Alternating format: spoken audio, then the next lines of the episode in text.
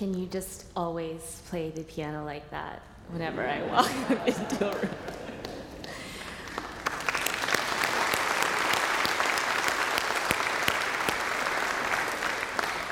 Beloved, let us pray. Gracious and loving God, let the words of my mouth and the meditations of all of our hearts be pleasing and acceptable to you, O God, our rock and our Redeemer. Amen. Well, I want to echo again Michelle's welcome to all of you on this very special and celebratory Sunday. So, what exactly are we celebrating? Well, first, since it's the month of May, we are celebrating and honoring the very unique and sacred identities of our Asian American Pacific Islander siblings. So, that is a reason to celebrate. Second, because it's Mother's Day, the day we celebrate and honor all of you who mother in your unique and varied and life giving ways. And last but definitely not least, the reason we have not one, not two, not three, but four worship bands on the roster today is because, is, is because today is the sixth Sunday in the liturgical season of Easter. Everyone's favorite Sunday on the church calendar, right? That is why you all are here today. Yes, the church calendar the weird ancient date book that tells us when we should celebrate Jesus' birth, mourn Jesus' death, and rejoice in Jesus' resurrection.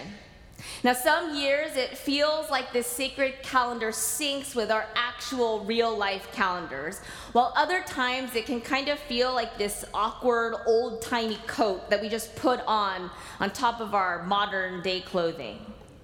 A few weeks ago, a member asked me a question if and how we balance our adherence to this archaic schedule with what's actually happening in the world around us. It's a good question, a legitimate question.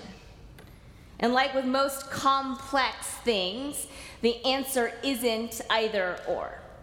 Being a follower of Christ doesn't mean that we have to choose between having our heads in the clouds or being mired in the earth. No, being a follower of Christ means persistently, sometimes even foolishly, believing that we are a part of a larger story, bigger than what we see on the news or experience in our daily lives. Our story, your story, is tangled up with God's story. That's why we need the church calendar. When we are feeling hopeless and alone in the world, Advent reminds us that God is with us. In the face of suffering and death, Lent reminds us that God is for us. Whenever we wonder if this whole faith thing, this whole church thing is well past its expiration date, well, Pentecost reminds us that none of this belongs to us in the first place, and yet God is still at work in our midst. And then during those times, when we feel stuck in the in between, when we don't know whether to celebrate or to mourn, to stay or to go, to laugh or to cry, when we aren't sure of our next step or what lies ahead, days like today, the sixth Sunday in the season of Easter, days like today remind us that we don't have to have it all figured out because God is always up to something holy and good. And so on this day, we celebrate a weird time in the church calendar, the time after Jesus' resurrection, but before the birth of the church. The past few weeks, we mimicked the movements of the women who discovered the empty tomb that Easter morning and the disciples who received their testimonies. Week after week, we saw with our own eyes exactly what happens in Scripture how witness leads to belief how belief leads to conviction, how conviction leads to transformation, and how transformation leads to celebration, aka worship, aka church. This old calendar not only reminds us that we are a part of a larger story, it also reminds us where we came from. After all, before we were Christian, or Presbyterian or members of First Pres Berkeley, before we were the church gathered, We were simply a people sent. So, hear now God's word for you today as it comes to us and for us from the Gospel according to Luke chapter 9, the sending of the 12. Then Jesus called the 12 together and gave them power and authority over all demons and to cure diseases. He sent them out to proclaim the kingdom of God and to heal. He said to them, Take nothing for your journey no staff, nor bag, nor bread, nor, nor money, not even an extra tunic. Whatever house you enter, stay there and leave from there. Wherever they do not welcome you, as you are leaving that town, shake the dust off your feet as a testimony against them. And so the twelve departed and went through the villages, bringing the good news and curing diseases everywhere. Friends, the word of the Lord. Now, one of the most iconic lines ever uttered on screens from TV to film is from the series known as Mission Impossible. Now, most of you know it. The line goes something like this Your mission, should you choose to accept it, right? Dot, dot, dot. Now, these missions vary from episode to episode, film to film, but the one thing they all have in common is that they are impossible, right? Now, it helps that the agent who receives these missions is always incredibly capable, physically, mentally, strategically. It also helps that these missions are all completely fictional neither of which are the case in Luke 9. First off, we see this in this gospel and throughout all of the gospels, really, that Jesus' 12 disciples are not particularly capable. Jesus doesn't choose them for their extraordinary strength or their cunning intellect. Secondly, this mission they are given, should they choose to accept it, is very real. And yet, the one thing that our passage and this fictional series all have in common is that both involve missions that are seemingly impossible. For the entire first half of Luke, all we see is Jesus preaching to the masses, healing the afflicted and casting out demons. His is the story we are tuning into. His is the astonishing birth and baptism we learn about. He is the Son of God. It's His kingdom, His power, His ministry. That is until chapter 9, when Jesus turns to his rather unimpressive, often clueless disciples and shines the spotlight on them. Their mission, should they choose to accept it, is to go and do everything that he has been doing from the sermons to the exorcisms to the miracles, all of it. And as scripture tells us, rather nonchalantly, I might add, they do just that. Verse 6 They departed and went through the villages, bringing the good news and curing diseases everywhere. The end. Now, even in the most outlandish of TV shows and movies, this formula is surprising. Usually, there is something, anything that qualifies a person to go out and do the impossible. Whether it is a special skill, or a superpower, or access to the latest technology, or even just exceptional character, great feats are usually earned. And yet, in Luke 9, Jesus does everything backwards. Without hesitation, he gives his power and authority to his disciples. Not their might or power or ability, but his. And then to bring that point home even further, he gives them explicit packing instructions take nothing. Not a bag, not a sandwich, not your wallet, not even a change of clothes. Not your books or your laptops or a copy of your resume. Not your favorite pillow or a photo of your family or a box full of mementos. Take nothing. Pack nothing. Why? Two reasons. First, because they won't need any of it. Remember that their mission, should they choose to accept it, has nothing to do with them. Not their qualifications or abilities or preparation or even their faithfulness. It's Jesus' power they are working with, Jesus' grace they are extending, Jesus' kingdom they are building up. Everything they need to complete their mission will be provided for them. All they need to do is walk out their front door, which leads to reason number two. Jesus tells his disciples to pack nothing because they are not meant to stay in one place. They are destined to be a people on the move a people ready, willing, and able to go into the hard places, the hurting places, the scary places, and bring the good news of the gospel in thought, word, and deed. Pack nothing, take nothing, so nothing will keep you from going where God is calling you to go. It's kind of funny because historically speaking, the church has a hard time letting go a hard time with change, a hard time saying goodbye. Now, on the one hand, it makes a lot of sense. This is the place, and these are the people with whom we have journeyed with from witness to belief, belief to conviction, conviction to transformation, transformation to celebration. We need this place, right? We need these people. And if any of that changes, if all of that changes, we can't help but wonder well, what does that mean for my witness, my belief, my conviction, my transformation? How are we supposed to celebrate having to say goodbye? Because that is who we are. Before we were the church gathered in Jesus Christ, we were the people sent by Jesus Christ. The one who brought us together is the one who sends us back out.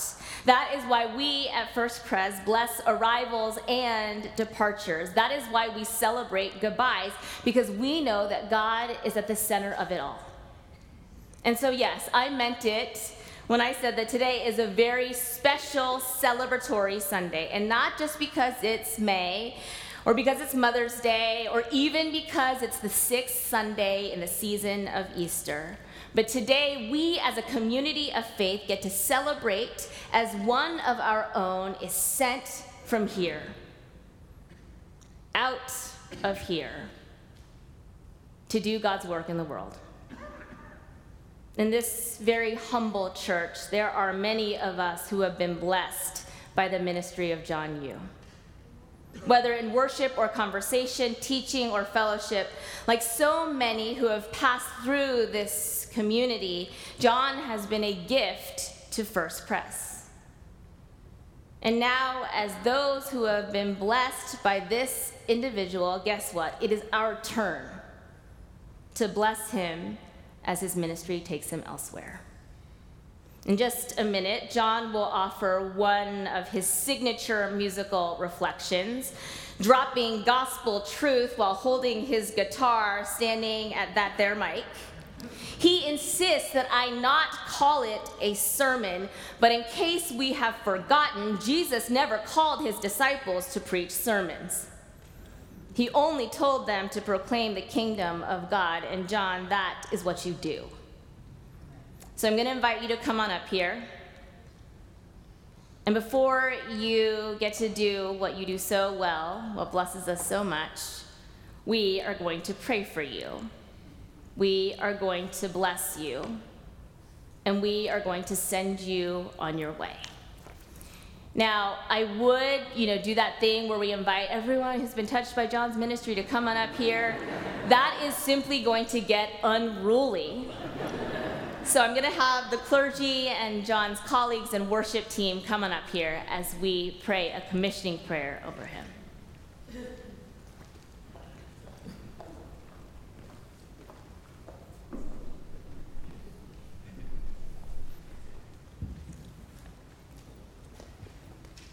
There's a lot of instruments, four times as many than we usually have, but it's okay, we can do this. Beloved, let us pray. God who sees all of us, God who sends all of us.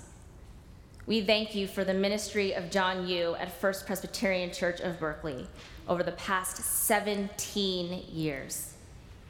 We thank you for the ways he has done the impossible in your name, claim, proclaiming your good news, healing our hearts, loving us into being. Our prayer for him and all of us this day is that we pack nothing for the journey. That John remembers that everything he needs, you will provide. Bless his ministry and let it serve as a reminder that we, as your disciples, are all sent into the world to do the impossible in your name. Thank you, God. Thank you. Thank you for John. This we pray in your Son's name. Amen.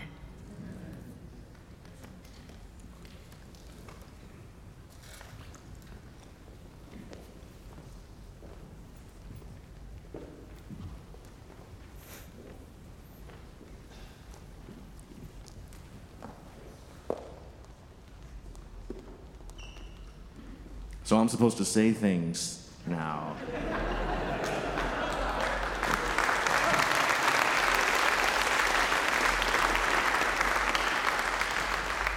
Something that we heard from the pulpit, I'm supposed to tie it in to some sort of reflection that then ties us into the song that we're supposed to reflect while we're listening to. So please bear with me as I hold my security blanket with me here.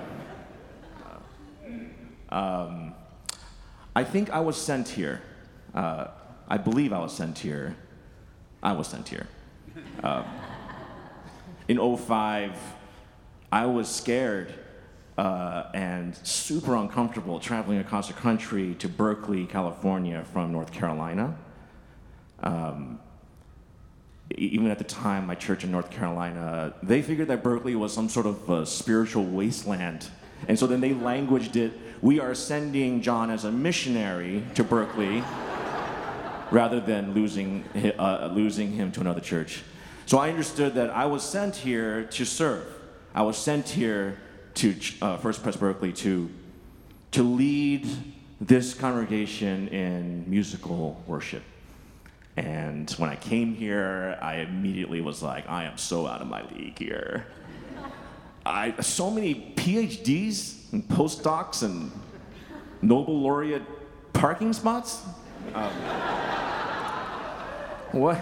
Every Sunday, I'm standing here, and you know, whoever the preaching pastor was, just offering these these eloquent and you know, articulate, poetic, theological expressions in worship, and then they pass it over to me, and I, I'm supposed to say something that sounds like, "Let's sing," you know what is going on? Every Sunday I would drive home and wonder, Lord, am I, what am I doing here? Am I doing anything good here? Uh, meanwhile, my soul would just be crushed by criticisms, and I would be like grasping desperately at, for compliments. Um, there was one Sunday, a warm Sunday, uh, after the worship service was over. Uh, a woman came up to me, tears in her eyes. She, she grabbed my arm. She thanked me for leading her in worship. And she said, It was the moment that she saw a tear in my eye and then fall from, fall from my eye down my face. And I looked at her, I said, Thank you, and she walked away. Didn't have the heart to tell her that it was warm that day. and I, I was sweating a little bit more than I usually do. Okay and a bead of sweat from my forehead traveled its way to my eye, down my face. I took whatever I could get, okay? Uh, so, I mean, over the years, I have experienced some of the most life changing type moments of love and joy here. And at the same time, some of the most life debilitating type moments of trouble and pain. But through it all, I noticed that I had forgotten about how scared I was being sent here. It was like, I, like a football player that needs to get tackled, you know, to then again feel warmed up and be a part of the game. Um, I realized that I had fully taken ownership of my belonging here. Uh, I felt like I was actually now ex- accepting my call to be here, even in the midst of so many friends and staff colleagues that had left. I learned somehow how to um, enjoy and absolutely love uh, the smartness and how thoughtful this congregation is in the pursuit of trying to figure out how to be humble, how to, how to understand the nuances of the gospel, uh, how to own being feeling so small in the context of a God that's so large. I've learned to really embrace that and learning from, from you guys, listening to how you all struggle uh, in your pursuit of faith for truth. Um, I've learned how to uh, understand the gospel as it, as it is activated in our physical world uh, through the idea of justice and social change, how that might be activated, how this worship expression here in this room gets sent out every single week when we walk out these doors. Um, so I really have come to appreciate that. I was like, I have found my home. I think I really love being here. When I was a child, I couldn't wait to turn 16 because I wanted to drive. And when you're 16, you can't wait to turn 18. When you're 18, you can't wait till you're 21. When you're 21, you can't wait till maybe you graduate or something. After you graduate, you can't wait till you get a job or independence or whatever it might be. At some point in our lives, we want those changes to stop and we start to hold on to like no no no no this is it i want to just please please just stay in this in this moment and i think that that's where i was. I wanted everything to stay the same. I felt like maybe like the lame man at the pool that jesus approaches in gospel of john and says do you want to be healed? Um, it seems like such a ludicrous question. And the guy says, uh, uh, I can't get in the pool. Um, and I like to kind of think of it as like a, almost like a Groundhog Day type of like, it just keeps happening over and over. Or the day after day, Jesus comes to this guy at the pool and says, What's it going to be? You want to get healed? And he says, I can't get in the pool. Okay. And then again, Hey, today, you want to be healed? I can't get in the pool. And it's like, I like that. I like that kind of playing it over and over things because I feel like um, Jesus is trying to convey something that's beyond this person's current worldview and understanding of life, on, beyond this person's imagination. Finally, this man is made whole, and Jesus says, Go on, get up, get out of here. And I kind of feel like that moment the thing about being sent for me that's difficult and challenging is when I don't want to be. I don't want to be sent. I love it right now, the way it is. But here I am again, being sent. And I'm scared again of the unknown, the unfamiliar. I don't know what's going to happen. But I think that the call to be sent is the call to be courageous um, that maybe God, God is asking us, hey, do you want to be healed? And maybe I'll keep saying, I, I can't get in the pool. Can, can you get me in the pool? Um, but I love that Jesus doesn't get, say, get up, okay, get in the pool. Um, it's a whole nother life. So I wanted to share that um, today. I'm going to invite the, uh, the band to come up um, and join me up here. As they are coming up, uh, I would also like to take this time to uh, say how, uh, how unbelievably unquantifiable it is, my gratitude for the members of the worship band that are all here today, as well as those that are not here, um, that have served alongside me over the years. Can we please give them a hand?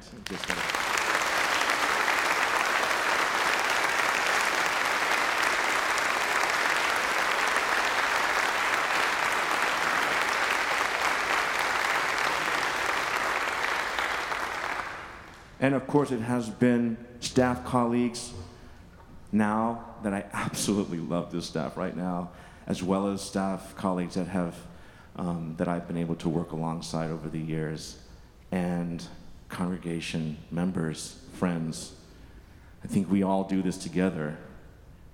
Every single week, I believe that we have come here to hear the truth of the gospel, and when we leave, I think it's every time we are sent. Um, it's an amazing, powerful thing to, to be in worship, to be here in church, to serve and to also receive, and then to whatever that might be when we make do that movement of going out these doors. What will it be? Um, even though we know that there might be trouble, that there might be failures, shame and heartache, we could, we, God continues to call us to move forward still.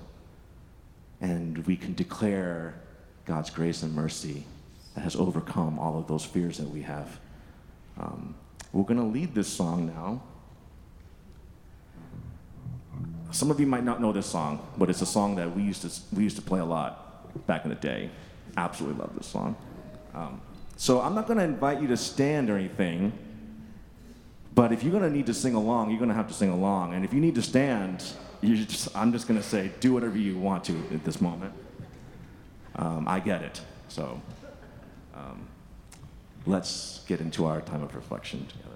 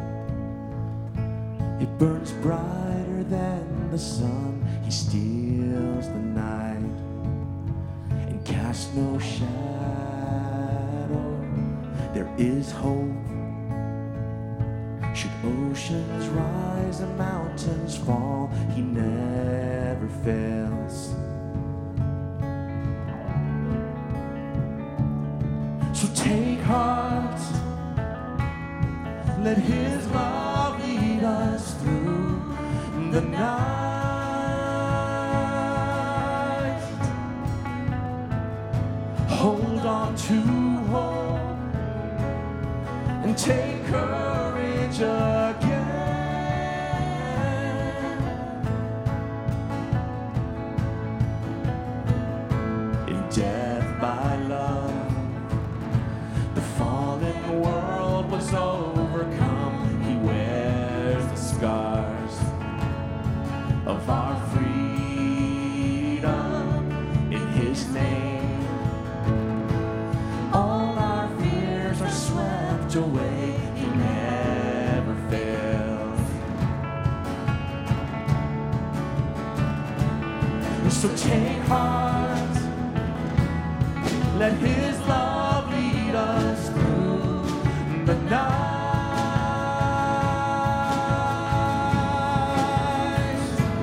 hold on to